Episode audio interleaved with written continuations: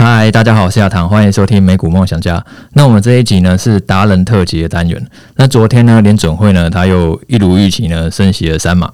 然后呢，鲍威尔呢，他在会中又强调说，下一次会议呢，他很有可能会再次升息三码。等于说，这个升息的幅度又再度超出市场预期，然后让市场呢又再度大幅度的波动。然后呢，包含大盘啊，都是整个下杀的状况。那今天呢，刚好很荣幸呢邀请到。我的学弟呢，PG 呢来上节目，那他呢有很大一部分的配置呢，就是以指数为主。那 PG 呢跟我一样呢，过去都是在警界服务，曾经担任刑事警察，然后派出所所长。可是后来呢，他就一样放弃那个公务员生涯，然后走上一个理财顾问之路。然后截至今年呢，他管理的资产呢，已经有达到两亿元的台币，然后帮助呢超过五百位客户呢去设定财务的计划。那就很期待学弟 PG 今日的分享，欢迎 PG。Hello，各位听众朋友，大家好，呃，我是 PG。那 PG，我想要请问你哦，过去呢，你曾经也是跟我一样是一个警官，但是呢，现在却是一个理财顾问。那我觉得其实这中间还蛮跳痛的，就是因为我也当过警察嘛，那我知道这工作的差异性质其实是非常非常的大。那你可不可以跟听众分享一下，说为什么会有那么大的改变吗？其实最主要是因为年金改革了，哈。那那个就是，呃，其实以前都是领死薪水，那死薪水想要做活化，那就是当然就理财啊。那这件事也是合法一个增加可以增加理财收入一个管道。所以我毕业之后就开始去，呃，一开始就存钱啊，然后后来有存到呃呃几十万之后，想说，诶，可以来做一些投资，然后就开始去研究各类的一个投资工具。那到后面其实发现，其实投资最好的时间当然就是永久。可是我们生命并不是呃那么长，所以都会牵扯到说可能退休啊、买房，然后就开始去呃研究这种理财规划相关的一个知识。那就因缘际会下，就发现哎、其实在台湾也是有这样一个行业，然后就金融业其实提供这样理财服务，所以我就觉得说自己是嗯、感觉是可以在台湾诶、欸、做一些事情。然后我就呃把工资辞掉，然后加入现在的公司。所以听起来感觉好像说，你刚好提到说，因为我们投资就是实际上我的生命没有那么长，是因为警察工作的危险性让你感叹说，实际上我们的生命是很脆弱嘛？这部分有一定的关联吗？呃，其实呃这个是比较在呃研究到理财规划后面才会发现的，因为其实人的寿命大概就是八十岁到九十岁。那就以退休规划来讲好了，呃，其实我们你看，想我们二十多岁工作，然后到六十几岁退休，那大概是一个四十年左右的一个时间。那等到我们退休之后，哦，大概到七八十岁，大概也是三十年到四十年的一个时间。所以，其实我们工作赚的钱啊，其实我们现在赚的，呃，我们现在赚的钱，其实有一部分是要拿去支付我们在退休之后的生活费。所以，呃。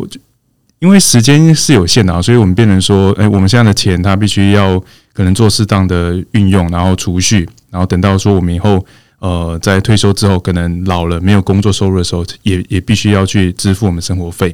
所以，呃，因为人的寿命是有限的啦，所以变成说，我们必须在这有限时间内，呃，准备好我们需要的一个金额。那假如说这个金额是比较多的，比如说一千万，但我们靠储蓄只能存六七百万。那么中间的差额，我们可能就必须要透过呃，比如说延后退休啊，或是降低我们退休目标，或是做一些投资的运用，来弥补这中间的一个差距。哦，那个这其实就是退休规划会用到的。嗯，所以就是应该说，也就是在呃当警察过程当中，然后呢，你就是发现你对于理财还有投资这块是特别有兴趣的，听起来可能是这样，然后所以就决定说，诶，要去做那个理财顾问的工作。其实中间还是有一段啊，就是本来想去考个机师啦，机师啊，对，有一个七十几期的二技的一个学长，他就是呃在美国当机师，那我就觉得说，哎，其实警察有蛮多的一个道路的，对。对，然后我就觉得说，哎，本来想挑战看看，对，那呃挑战他是办公，就是培训的话，就是不用不用那个，就是就公费的嘛，然后机机师也是公费培训的，机师有公费，那也有也有自呃自训的。那我想说都准备，那后来发现，其实，在准备的过程中，自己还是对金融这方面稍微有兴趣一些些了。就相比之下，还是对金融更有兴趣。对啊，对啊，就是航空力学那种读不读太下去了，就读起来有点没办法吸引的对对对对对对，所以后来就决定专心的去走上理财顾问这一块。对，因为我的投资比较偏 ETF 相关，没错。对，然后呃，我是那时候其实，在台湾大概两三年前，ETF 还没有那么呃普遍，然后也没有一家金融机构会推荐客户投资 ETF。对，然后刚好看我现在公司，呃呃，他是包含说，哎、透过一种自动化的方式去帮客户去做投资，我就觉得蛮适合我这种。呃，蛮蛮懒的人呐、啊，对，然后我就觉得说，诶，这个产业在呃金融业是很新的，然后也是一个转换的一个契机，那我就觉得，诶，可以把握呃参加这个，因为它算一个比较 FinTech 领域，那及早参加，其实就可以掌握这个市场的一个红利，那我就想说，诶，呃，有一个机会，然后我就把握住这样。因为以前其实大部分那种金融资产管理公司，他可能都会要求说，要客户就是去买个股啊。然后或者说就是你希望你多多交易嘛，对，然后才可以去赚你那个手续费嘛。对，这可能是以前金融公司的一个思维。对，但是你们现在就是变成你们公司是以去推广那个自动化去投资 ETF 为主，这样。对对，我就觉得这个东西它其实可以比较规模化，然后也可以降低成本。然后我觉得呃，它有很多应用了，所以我觉得它蛮有发展性的。那你跟你家人有沟通上有什么磨合过程吗？因为他你本来以前是警察嘛。那我不我我不太确定说你当初为什么去念警察大学，因为呢每一个人他，例如包含我认识很多朋友，我们也都是警大嘛，那可能有很大一个部分原因就是可能例如都是什么以前家里经济环境比较不好，所以才去跑去公费念警大，然后后来好不容易你终于考上一个就是。算是铁饭碗的一个警官了，那薪水还是不错，而且你以前又是派出所所长，还是刑事警察，那加上那些刑事加急，然后还有外勤的加急，我相信八九万以上应该并不是什么太大的问题。然后，可是你后来又转上理财顾问之路，那跟家人之间有没有什么就是沟通上有没有什么问题啊？呃，因为我家人在南部啦，那其实，在派出所其实是比较少，比较呃有一个比较少一个长的一个假期可以回南部。就是，特别是当到主管之后，其实，呃，可以休两天，其实都还蛮不错的哦。那当然就是会希望说可以多多陪家人啊。然后，呃，当然沟通中还是有，但其实爸妈还是以尊重我的决定啊。就是，呃，当然还是希望说有有一个稳定的工作哦。那不是说警察不好，警察是一个很好工作。那我就希望说，呃，人生可以有不同的可能啊。因为其实我也自己也没有想说我会当警察一辈子。那所以。呃，与其当久一点再转换，不如早一点转这样子。啊、呃，因为其实我看过你曾经说过一句蛮有趣的话，也就是说过，就是说比起跟人家相处啊，然后你是更喜欢独处了。但是我觉得蛮好玩，就是因为你还当派出所所长嘛。但是像我以前就是在当派出所所长的时候，其实派出所所长最需要就是跟人家接触。对啊，你可能要到处跟里长啊、议员啊去保诺啊，然后对去收集情资等等的。但是你现在理财顾问的工作，我相信也是要跟客户接触，可能要帮他们去设定一个财务上的计划啊等等的，其实都是一个与人接触的工作。那你觉得这两者的工作有什么样的差别？呃，我觉得派出所的话。当然可能会要面对人比较多啦。哈，那有形形色色的人，其实最主要其实是要去判别说，呃，他们的来意。当然很多都是呃地方的一个很好的人士。其实，呃，我我觉得我在派出所其实也学到很多事情啊，就很很多呃长辈都教会我们说，这是一个就是一个社会化的过程。就是酒量就是工作量之类的。对，当然是呃，就是那个是一个很好的一个契机啊，可以去呃做一个。呃，交流这样子，那当然自己其实我会这个过程中，我都大家知道说，我自己并不是特别擅长这个这个部分。你那时候有发觉，就是好像自己并不是非常适合这部分。对啊，就是对啊，对啊，对啊，就是就是自己还是呃，并不会说哎、欸、非常非常擅长这件事情。那当然，嗯、呃，就会说哎、欸，觉得说自己没办法做到那么好哦。那当然，呃，那回过来另一个就是理财顾问他在做的事情，其实。当然也是要跟人相处了哈，但呃，我觉得他是一个比较跟人比较一个深度的一个交流。很多时候我们就谈到比较内心的一个事情，他就不会那么表面啊。因为派出所可能他常常都只是表面上的交流啊。嗯，对。然后跟你好像说是装熟嘛，好像反正就是要跟你递名片啊什么之类的。可是你觉得你在为客户可能规划金钱上的时候，是一种更深层的一个交流。对了，他其实，呃，我觉得两个还是不太一样。一个就是我们说一个社交啦，就派出所才会需要这个，还有管理等等等的。那其实，呃，牵扯到人的事情都是蛮复杂的。对，真的，对，这是人人是最不好管理的。没错，对，所以嗯，就会知道说，哎，自己还有很多东西可以学了。那你在跟那个客户规划财务的过程当中啊，呃，能不能分享一件就是你印象可能最深刻的一件事，或者说是最有成就感的一件事？最有成就感的，我觉得，嗯，但我我就我目前来讲呢，我觉得最有成就感是，呃，客户跟我说，嗯，他觉得很，嗯、很很放心，我们把钱交给我们，因为其实每一个客户他，呃。其实找我们规划退休金这件事情都是蛮重要的事情哦，所以他呃当然不一定会全部的资产都给我们做管理，可是他把一大部分资产给我们做管理，可能呃五十万一百万，然后他把这么事情交给我们，其实我觉得这个就是一件呃可以可以感受到对方的一个信任啊，我觉得这个是呃我自己在一路走来这印象中蛮蛮深刻的。那其中有一个是在台南的一个。呃，单亲妈妈然后那她的部分，她其实就是嗯，她要照顾呃，就是家，她她有几个几个小孩啦，那其中一个小孩是呃，算是哦，就是行动比较不不方便的哦，那就是还是有在工作，可能就存个三千块四千块，嗯哼，那他之前是投资一些透过投资性保单做投资了，那绩效当然就不用讲了，就是没有特别好，嗯，那其实呃，我我帮他做的事情其实并没有很多，就是帮他做投资诶，那。这个就是，但他其实虽然经济状况不是很好，但一样可以做投资。我觉得这个就是我可以帮到他的一件事情。那会觉得说是蛮好的一件事情啊。就是他的经济状况其实已经不是很好了，但是你还是帮他去审视他那个财务状况，想办法就是让他还是有找出金额，然后是可以去投资，而且投资在一个。相对有用的一个投资产品上面，对，可能就并不是什么投资型保单啊之类的。对，这也不是说投资型保单不好啊，但是通常两个结合在一起，可能效果就不是那么好。对，这个就是嗯，有不不同工读啦。如果是像保单的话，它可以可以破除特留份啊等等的，有它的功用。但如果单纯是要资产累积的话，那么其实就做就做投资就好了。所以不同的工具有它的不同用途。其实通常因为保险跟投资它的用途就是不一样了。但是你直接结合在一起的话，很有可能两个目的你都不能达成。嗯，这个就是大家会比较去担心的。对，那你还常常在说一句话，就是说你说投资前呢、啊、一定要先理财。那你认为投资跟理财有什么区别啊？我觉得可能很多听众他都未必知道说这两个有什么差别，甚至很多人可能没办法去说出这两个是有什么不一样的。那你为什么会认为说这两个是不一样的？然后它的先后顺序为什么很重要？嗯。呃，投资跟理财的话，呃，我觉得还是跟我们的寿命是有相关的。因为今天想，如果我们是机呃一个金融机构好了，那其实我们投资期限，呃，我们可以设定很长啊，可能五十年、一百年。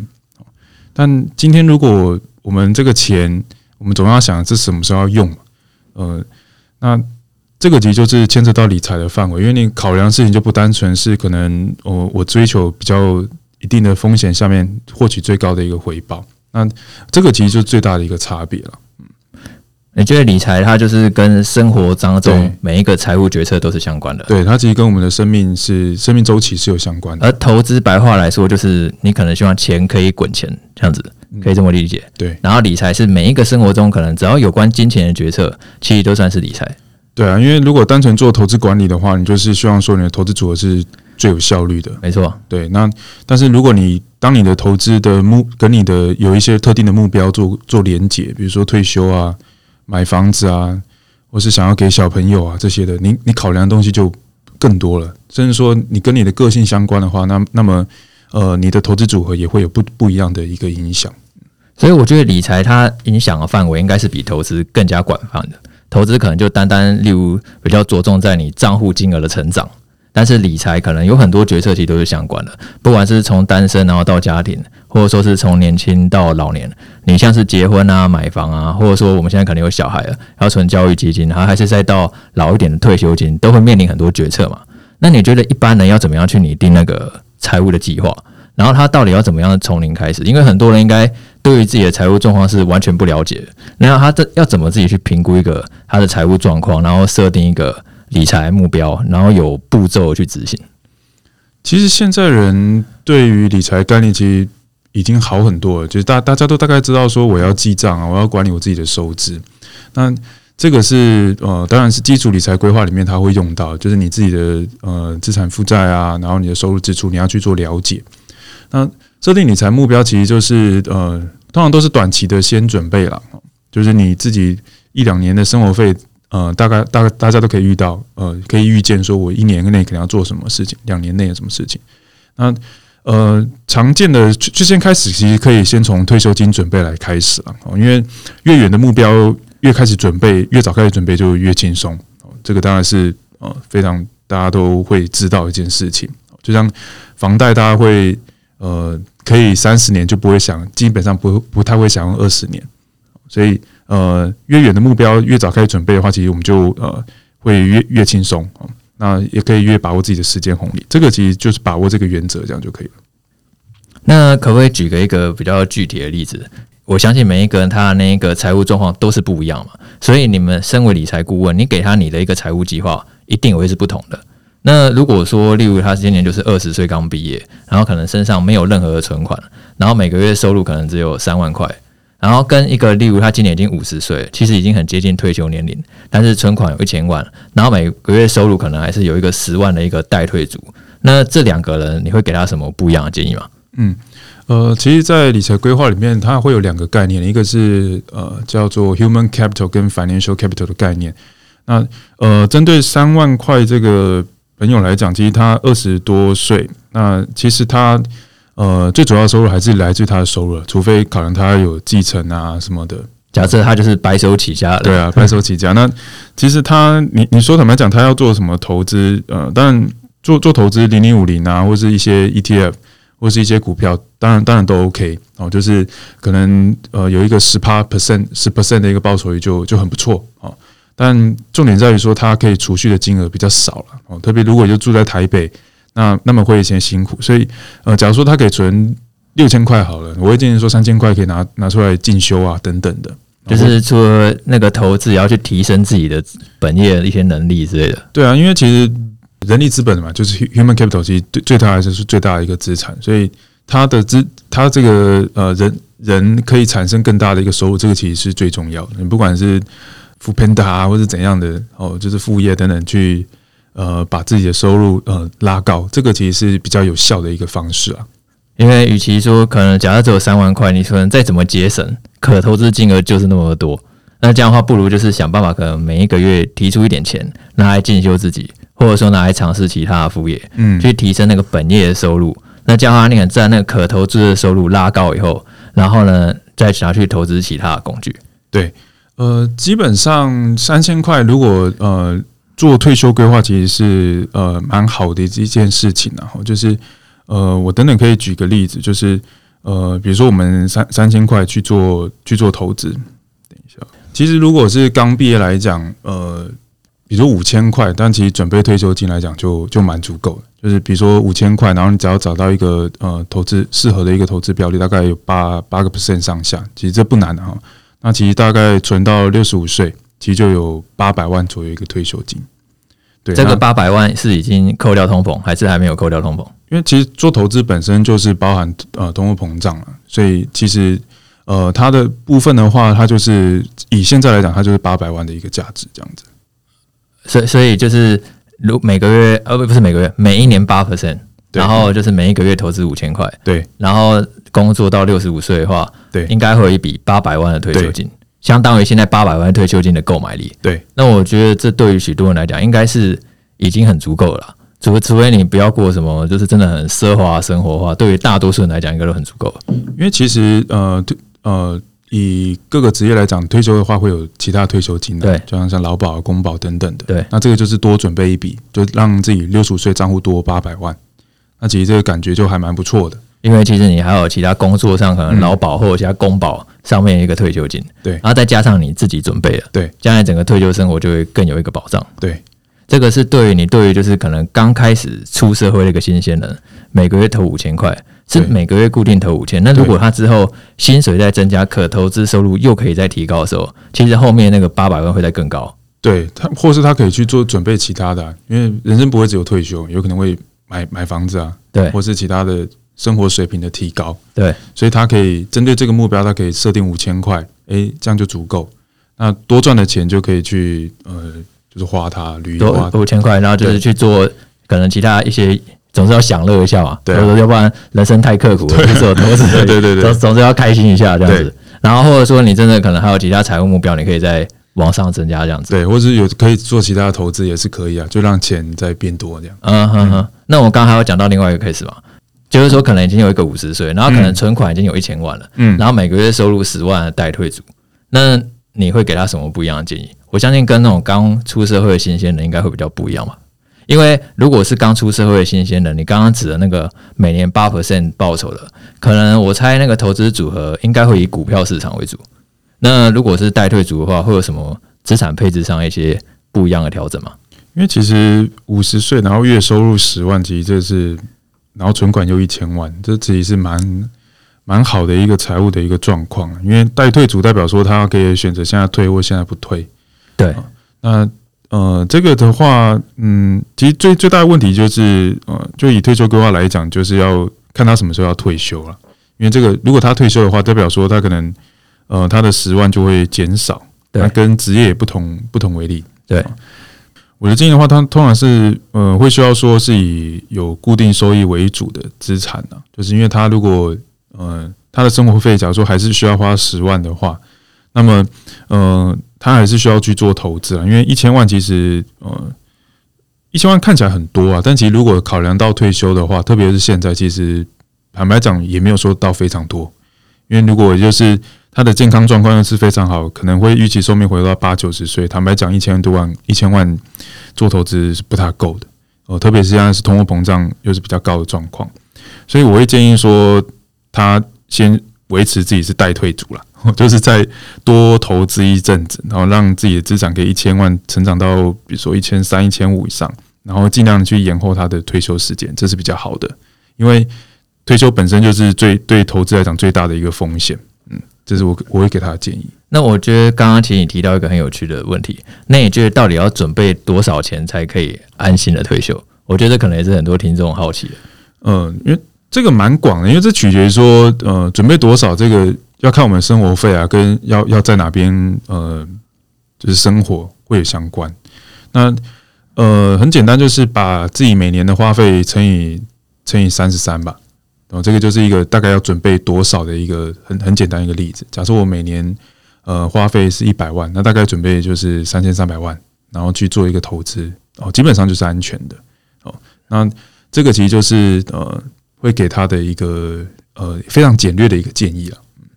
你说每一年的花费乘以三十三，对，那大概就可以估算说你到底要准备多少退休金。对，但是以前好像有一个美国学者呢提出一个百分之四法则。对，那我看你说过，你认为百分之四法则以现在环境上来讲，你觉得是有风险的，非常危险。那你可以讲一下是什么样的原因吗？因为他他假定就是你你你投资你六六十岁退休，然后你你只花三十年，对，然后但现在人你你六十岁退休。呃，是正常没有错，但如果特别是早退休，四 percent 是非常危险的，而且特别是现在是呃股债双杀，然后通膨通膨又那么大，所以那这个时候如果要还要再提领提领资产，那其实是大概三三重的损伤啊，所以四 percent 其实基本上呃很很难行得通啊，所以我刚刚说呃乘以三十三，其实是把这个提率降到降到三个 percent。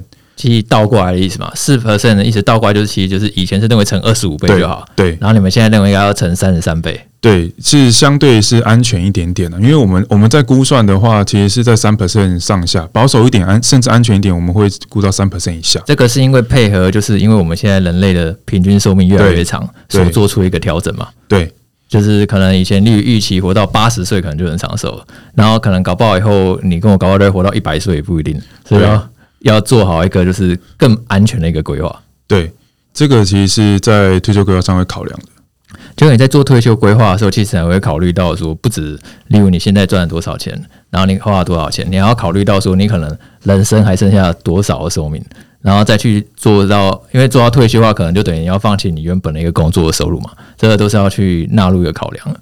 那刚刚其实还有提到说，人生除了准备退休金，还有很多人就是他可能梦想就是要一个自己的房子。当然，现在房价非常的贵嘛。那你觉得到底应不应该去买房子？然后什么时候买房比较好？然后什么时候租房子比较好？因为不管是哪一个，其实对于你的每一个那个财务都会有很大影响。那你就应该要怎么去评估比较好？呃，其实我觉得，坦白讲，我觉得，嗯，租房子会比较好。租房子会比较好。那你自己有买房子吗？我自己有买房子。那 那可以解释一下，说为什么你会做出这两个不一样的决策吗？嗯、呃，这很吊诡啊，就是，嗯，因为贷款来讲，其实以以贷款来讲，它需要稳定的一个收入，然后你可以去买房子。呃，简单来讲，呃，我会买房子，因为我我因为我在北部工作了，对，所以我自己租房子也十多年。以住宿来讲，这是我固定要花的开销，所以呃，我我基本上一个月就是可能租金至少要呃一万块到一两万块这个中间才会比较是呃 OK，然后距离也具体也 OK 的一个租值范围，所以这个也是必要开销了。那呃，刚好呃，我有存到头期款，所以我其实我就在想说，哎，我可以负担的房子是在哪边？所以我觉得买房，因为觉得是如果有这个居住的一个需求，就可以考虑要购买。因为嗯，当然它的部分就是买买房也部分是投资啦，然后抗通膨。那当然它的投资收益可能就没那么高哦。虽然过去投资呃房地产在台湾是不败的神话，但。呃，这个就是考量，就是我觉得要住就就可以买，但至于要做投资，房地产其实以以新屋来讲了，就是因为我是买预售了，所以坦白讲，呃，它上涨的部分，以现在看，我觉得我认为是有限。哦，那当然，因为因为我要住，或是说我我我有这个我这个必须的一个状况，所以我就会买。但如果撇除掉这个，其实，嗯，如果不需要买，就租房子也是 OK 啦。对我我我的决策是这样子。那你会认为说，就是为什么租房子比起买房子，你认为是更 OK 的？这中间的落差是什么？是因为租房子比较便宜吗？还是怎么样？对，租房子很便宜啊。因为现在你你买房子，你还有一大堆里里扣扣的开销，就是你你像像我买了四台冷气哦，呃，就至少十六十六十七万，然后还有那些简单的装修，都是。天花板要装吧，冷冷冷气那些最基本的，最最基本的，你基本上也是要花个二十万三十万。但你拿你拿去租房子，其实很很轻松啊，你完完完全不需要搞这些东西。可是因为在台湾，其实很多人就是会觉得，你租房子可能交租金，交房东交给一辈子，然后但是房子还是房东的，不是你的，租房子就这样。所以其实很多台湾都有这样的概念，就觉得我就是想要去买一个房子。嗯，所以这也是为什么。好像台湾的房价像你讲，就像一个神话一样，就是一直在涨。然后，可是站在理性决策上面来看的话，其实租房子的开销是比买房子还要便宜非常多的。像你刚刚讲说，你每个月租金是一万到一万二嘛，但是如果是那个买房子的话，我相信房贷的话，应该至少三四万，应该是跑不掉。对，那那你觉得一般人在衡量说？他假设决定，他就头要洗下去。我就是想要买房子，他想要去贷款买房子，那他应该要怎么去评估说他适合贷多少钱，跟自己的薪水去比较哈？哦，呃，人家都会建议说，你的贷款最好不要超过什么二三十趴。可是我觉得台湾是现阶段来讲是不太可能发生的，因为就像我听说台北好像大概都超过五成，绝对超过五成的，就这个价格你，你你。你如果没有盯一下，或是你是双薪的话，就就没办法。所以我觉得，如果是一个人或是两个人的话，其实先先买小一点点的，先先求有可以可以住，这样就这样就好了。这样子来讲，他对其他的预算也不会造成太大的一个排挤。所以，如果假设一个假设一个双薪家庭的话，然后他们可能想要同时去兼顾投资，就不要每个月被。完全被房贷压垮，然后还是有钱可以去投资，然后或者说是去存小孩教育基金等等的话，也觉得大概一个房贷占两个人薪水最合适一个比重大概会是多少？可以可以可以接近五成以下就就很好了，我觉得大概是可以接近五成以下。对，所以你们你自己也是控制在五成以下？对我自己是，对，差不多五成。还还你太太？呃，就我自己。啊，你太太没有工作吗？我太太有工作。但是就是还你以你自己来估算，就是你有抓五成的安全边界，对。然后后面的话就是会让自己有更多余可以去做其他的事情，这样。对。但其实坦白讲，我觉得在以台湾受薪阶级来讲，买买房就会造成预算很大的一个排挤，基本上投资的预算就会只剩下一点点。对，没错，我觉得这是很现实的问题。对啊，这这绝对很所以。不能说你你最大的投资产就是欧，基本你可以说 all in 就是在 all in 就在在房地产，所以你你你反而与其去研究做投资，你还不如把房子买好，买一个更有机会会涨的房子是更重要。对，就是买到，却不要，就是至少要买到一个，就是这个可能是一个地点好，可以保值的一个房子。对对对，不要真的去买一些，就是可能真的可能只是当地只是炒作起来的这样。对对，这才是一个比较安全的。要不然搞不好你花了一大堆钱，可能去贷款，结果想不到之后真的房价跌。对。可能真的后面生活就会难过一点。对，所以我觉得他他的投资决策应该是放在这个房子有没有那个价值，这个这个我觉得还是要花最多的钱，因为他他整体最多最大的配置就放在这个房子上面。所以总结现在租房跟买房这个问题的话，其实第一优先的话，最好还是以租房为主。当然，对，然后就是在财务规划上，其实这是最可行的，因为可以节省最多的钱。对啊，因为你租房进可攻退可守啊。那买房其实交易成本就会高一点点，因为房地产的交易其实流动没那么快。对，但呃可以持续关注房地产，就是站在租的这个圈圈里面去看，说我有哪些房子可以买。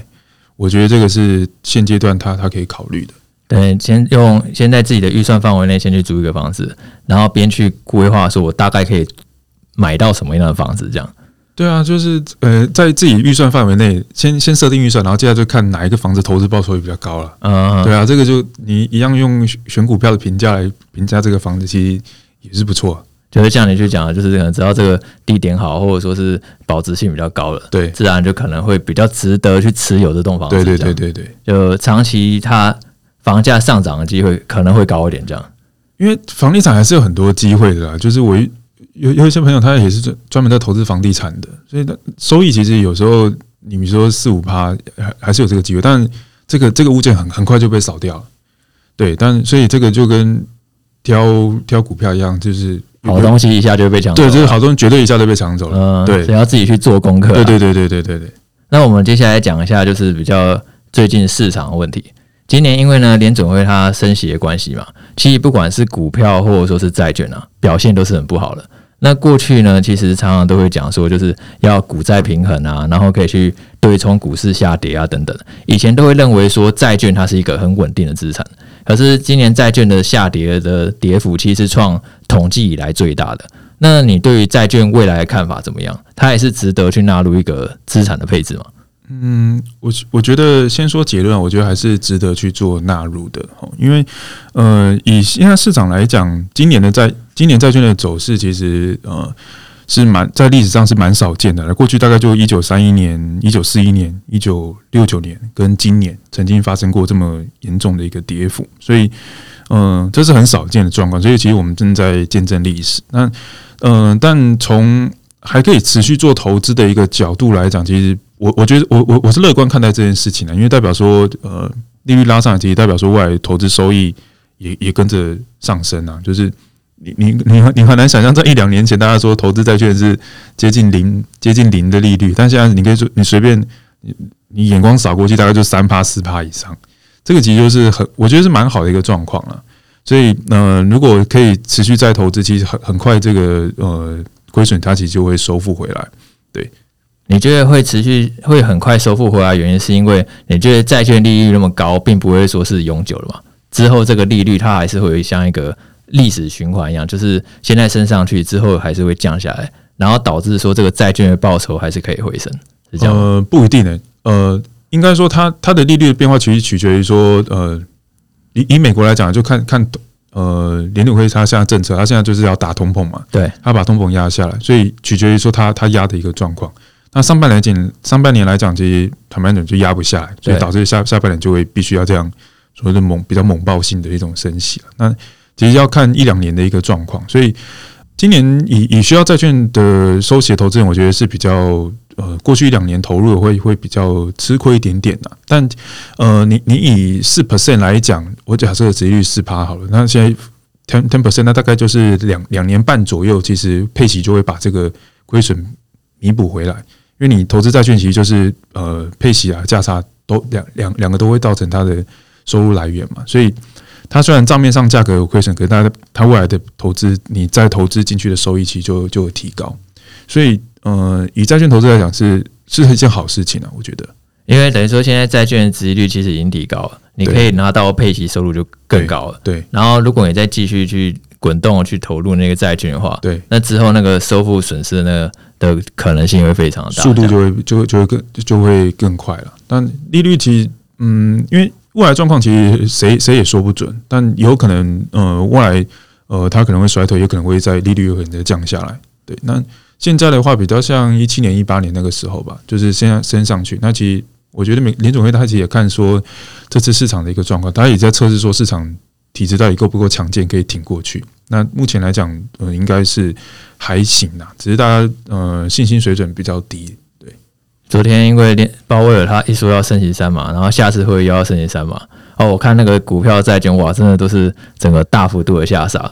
那这样的话，其实我相信现在人应该现在一些一些刚进场的新手，或者说即便是老手啊，对未来应该都是会感到一些迷茫。那你觉得就是对于一般新手那个资产配置的建议，你觉得是什么？就是如果他真的是刚开始在投资的话，你有没有认为一个最合适的一个配置？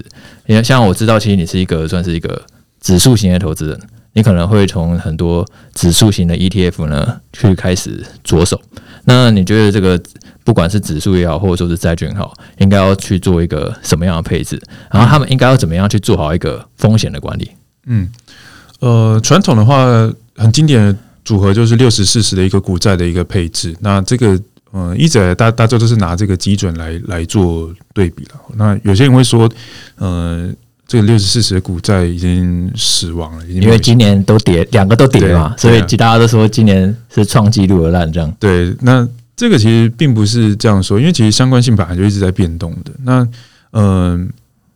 以现在的状况，如果是你要去对冲通膨，有有几个方向，一个就是呃，你的有一些是另类资产啊，比如说原物料、房地产，其实你把它加进投资组合来讲，都可以很好的去呃对抗这个通膨了。但呃，我觉得对抗通膨，它是一个一一个议题啦，就是你如果你的目标是单纯要对抗通膨，那你可能就是要舍弃一些长期收益的部分。这有可能，因为投投资是这样，投资是很难去兼顾所有一件事情的，对。那你加入一些可能呃固定原物料等等的，可能它短期来讲，呃最最近以来哈，过去过去可能一年，可能原物料这些表现不错。可是你如果再拉长时间来看，其实这种资产其实长期收益还是没有很好。就是你们可能根据过去的回撤，它并不是对啊，能够一个产生稳定报酬的一个资产，对啊。玉米放一桶在那边，还是玉米 玉米一桶？对啊，那嗯、呃，我觉得加入一些房地产或是呃原物料，其实适当的加入一点点是可以很好这个对抗这个通膨了。那呃，给新手的配置，我觉得还是呃股债的分散，我觉得是 always 是行得通的，因为即便今年行不通，但是你觉得未来长期来讲应该是行得通的。呃，我我觉得呃股债配置它在今年还是行得通啊，因为你你以成长股来讲。今年杀到以 Netflix 这种这种成长股，其实杀到五成多以上，就是已经是跌一半了。但其实股债配置大概就是负呃负二十，那你这保守一点，大概负十左右。应该说就是可能过去也许它可以省的，可能是上涨的。今年还是跌，但是它跌幅又比较小，那其实就还算是行得通。对，其实跌幅跌幅缩小，其实就是很很很大一部分的一个成功。它其实就是已经有有做到抗跌的一个效果。因为，嗯、呃，如果是在这种相关，你你你还是能赚，当然当然是很当然是很厉害的一件事情了。但股，呃，做股债配置本来就是我我我我我能够，呃，我能够接受市场会下跌，因为我我我我可能还会持续做购买，我是觉得说，呃，负 ten percent 或是负负二十 percent 是我能是是我能接受的。那其实这个配置就是就是可以做的。然后至于说要不要去纳入一些抗通膨的选项，或者是可能是房地产，或者说是原物料，你觉得以新手来讲的话，还是先以股债为主，这样就好吗？对啊，因为新手最重要是可以要可以可以接受那个市场会上上下下那种感觉，没错，不要不要期待这个这个这个船是游轮这样子，它可能是那个是在暴风。雨当中行进的时候，对对对，游轮这样去度假，对对对，先先学会会会划一下，然后发现哦，原来东西会上上下下，然后可以，因为你因为资金比较小啊，所以它其实也比较，比如说你你有一百万，那你投一万，那正负五五六十八对你来说可能觉得还好，那你要去慢慢慢慢去习习惯这件事情，对。所以，那你可以就是跟各听众分享一下说，说其实最适合上班族的一些 ETF 有哪些嘛？因为你刚刚讲的是房地产啊、股票啊，或者说是债券等等，应该可能在美股市场当中都有一些对标的 ETF 可以去考虑、可以去参考了吧？嗯、可以跟听众介绍一下。哦，这个其实就大家很很很常见，大家都知道的，就是台湾你想投资台湾就买零零五零了。对，这个好像说永丰有推出一档，是不是？啊，不是业配哦，不要先永永丰那一档，我觉得它的它整个量啊，没有没有到那边。就是它它虽然它的指数利益是很好，就是它它追踪整个整体的，但其实就是它没有那么有名啊，因为流动性比较差。对，然后它的整体的那银行管理费其实没有到那么那么好。嗯，对，你还不还不如就投资是大大大型股，然后顶多配一个中型一百，嗯，这样这样打起来。对，那嗯、呃、以。来以以美股来讲，就是呃，全全市场就是 VT 嘛，就是我觉得这个是非常我我个人非常喜欢的一个标的。那它其实就可以很好去捕捉说整体，呃，就是呃 OCAP，就是所有的大中小型股，甚至说微型股也可以把它捕捉起来。我觉得这是很好的一个标的啊。所以 VT 它投资的区域就是全世界嘛？对。它就是等于不限于美股，然后也不限于台股。对，像如果是零零五零的话，应该投资可能就是台股为主。对，那你会觉得就是各区域都应该要补足一点吗？这是你的投资的主要观点吗？嗯，我会认为说要去降低说在台湾的一个风险呐，因为呃，两岸的政治环境其实是嗯蛮紧张的。坦白讲，就是。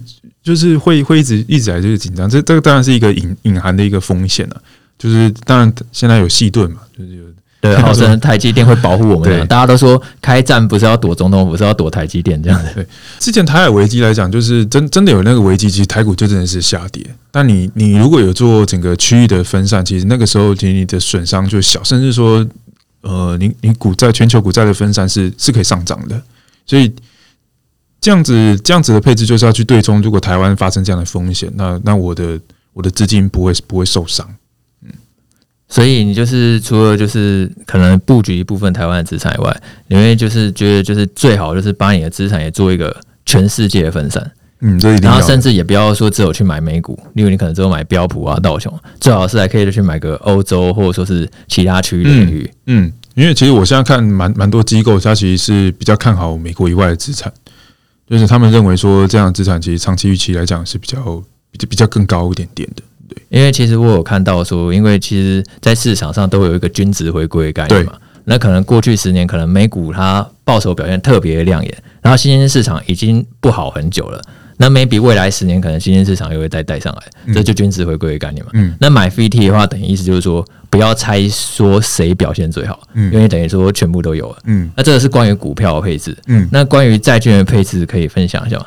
嗯，我会建议说你，你你不要不要买那种，尽量不要配太多长天期的债券了，因为受到利率上升影响会比较大。可以解释一下长天期、短天期是什么意思吗？就是你你比如说你借钱给美国政府三十年，那就是属于长天期的债券。那如果比较中短期到一年期或三年期的，那就是比较比较短期的。那七年七年到十年大概属于属于中中中等的一个期限。那呃，这会影响到存续的一个期间呐，因为就是通常都是你这个跷跷板嘛，就是你利率上升，它它价格就会。通常都会那样那样子增长，有一个变化这样子，所以、呃，今天的会议也讲，就是说长呃以以这一季来讲，他他看就是说可能会升到四五四五个 percent。那这个时候其实呃呃，你如果再去买长天期的话，当然可能会就是你当然价格会有点有有可能会有些影响，当然有可能已经反映了哦，有可能已经呃反映了，但。嗯，债券来讲，就是我我我我个人是用综综合型的债券啊，就是呃，当然短中长期，当然政府债券跟公司债都会有，因为这样子来讲，做做配置来讲也比较简单，对，所以我我不会去在债券里面再特别挑一些说我要去加重哪一个权重里面，对，就是你股票的思维其实是有点类似的，对，就股票你可能是什么国家，然后什么不管它大型股、中型股、小型股全部都要。然后债券也是，就是虽然你刚刚提到长天期债券波动会比较大，因为它受到利率上升下跌的影响是最明显嘛。其实长天期债券价格波动程度，某种程度上来讲跟股票是差不多。然后短天期债券因为它存续期间短，所以它可能是相对一个更加可以接近保本的意思，就是它波动会比较小。那但是其实你会认为说就是。在选择债券上，不管是企业债，然后或者说是政府债，然后长中短期最好都是要去平均的去配置。那美国有这样的 ETF 吗？呃，美国的话，像呃 Vanguard 他们的 BND 啊，或是 BNDX，或是两档加起来的 BNDW，都是呃最终综合债指数的一个蛮好的一个 ETF。可以你说 BNDX 跟 BNDW？对，BNDW 就是呃就是世界债券对，是世界债券，它是投资美国以外的债券。呃，BND 的话是美国，那 BNDX 的话就是除了美国以外。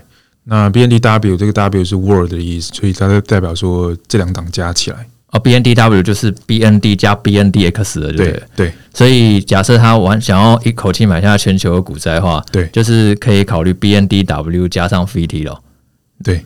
然后你刚刚说可能股票债券就一样是六四的比重。对，这个可能是会是一般人他可能可以比较去接受这个回撤的幅度。对，这个这个是非常非常稳健，这个已经稳到不行了。这个已经是最，嗯、呃，你已经是极致分散了。然后你你已经是把呃去掉了产业的个别公司的风险，去掉产业，去掉单一国家、单一资产的一个风险。就是基本上以以这样的来讲，分散性就非常足够。我也觉得听起来真的蛮蛮分散风险的，因为你几乎是已经分散在全世界各个角落，不管股债都是如此。对它，它就是从资产配置来讲，它就是股股债，就是你就是去投资股跟债这两种资产。那你觉得这档这种投资组合的预期报酬大概会是多少？因为它已经相对降低回撤风险了。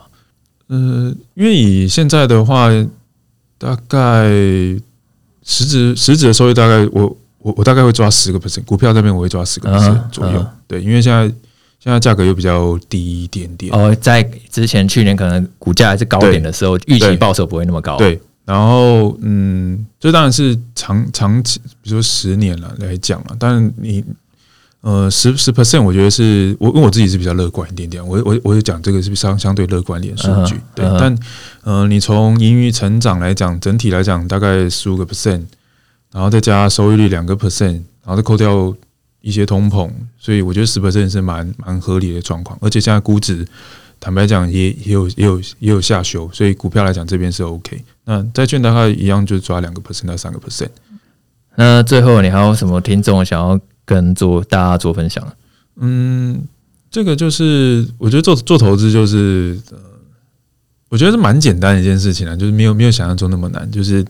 呃，去除一些因素的时候，其实坦白讲，就就这样子而已。但其实剩下时间就可以开始思考说，哎，呃，我的投资的目标是什么啊？等等的退休金这个这样子的来讲，呃，这个是进入投资世界之后才会呃更要去思考的一件事情。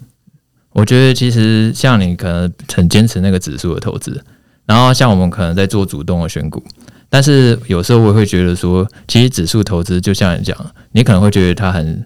简单，但是我觉得指数投资它难的地方在于说，你可能真的要放弃很多，就是主动选股，然后追高杀低的想法，要很专注在那个投资的大原则上。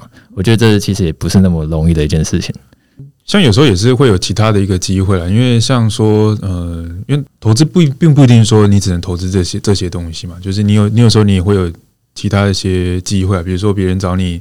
做生意啊，或者你在工作上会发现自己的公司其实还蛮不错。那你有员工认股，像我像我的客户他是台积电员工，然后又又可以用打八五折的价格去买自己各家公司股票。嗯，对，那那其实这个就是自己身边的一个机会了。对，在科技业都会有这样的一个机会。所以，嗯，我觉得投资，我我我是不会把自己局限在某一个领域，但它是我最核心的一个原则。用这个原最核心去去往外看的话，其实就会。就是可以去找到一些机会，像我现在也是看一些，比如说，比如说非非公开市场啊这些东西，就可以去认识一下，诶，一家公司它是怎么样成长，这其实也是一个蛮有趣的一个过程的。我觉得就是保持算是开放的心胸去学习，对对对，就是你可能有一个自己的一个原则去做投资，对，当然你还是保持开放的心胸去多学习不一样的事情，这样。对对对，我觉得这个蛮重要的。OK，好，那谢谢那个 PG 今天的分享，那希望呢今天的听众呢都有收获，那今天就先录到这边喽，下次见，拜拜，拜拜。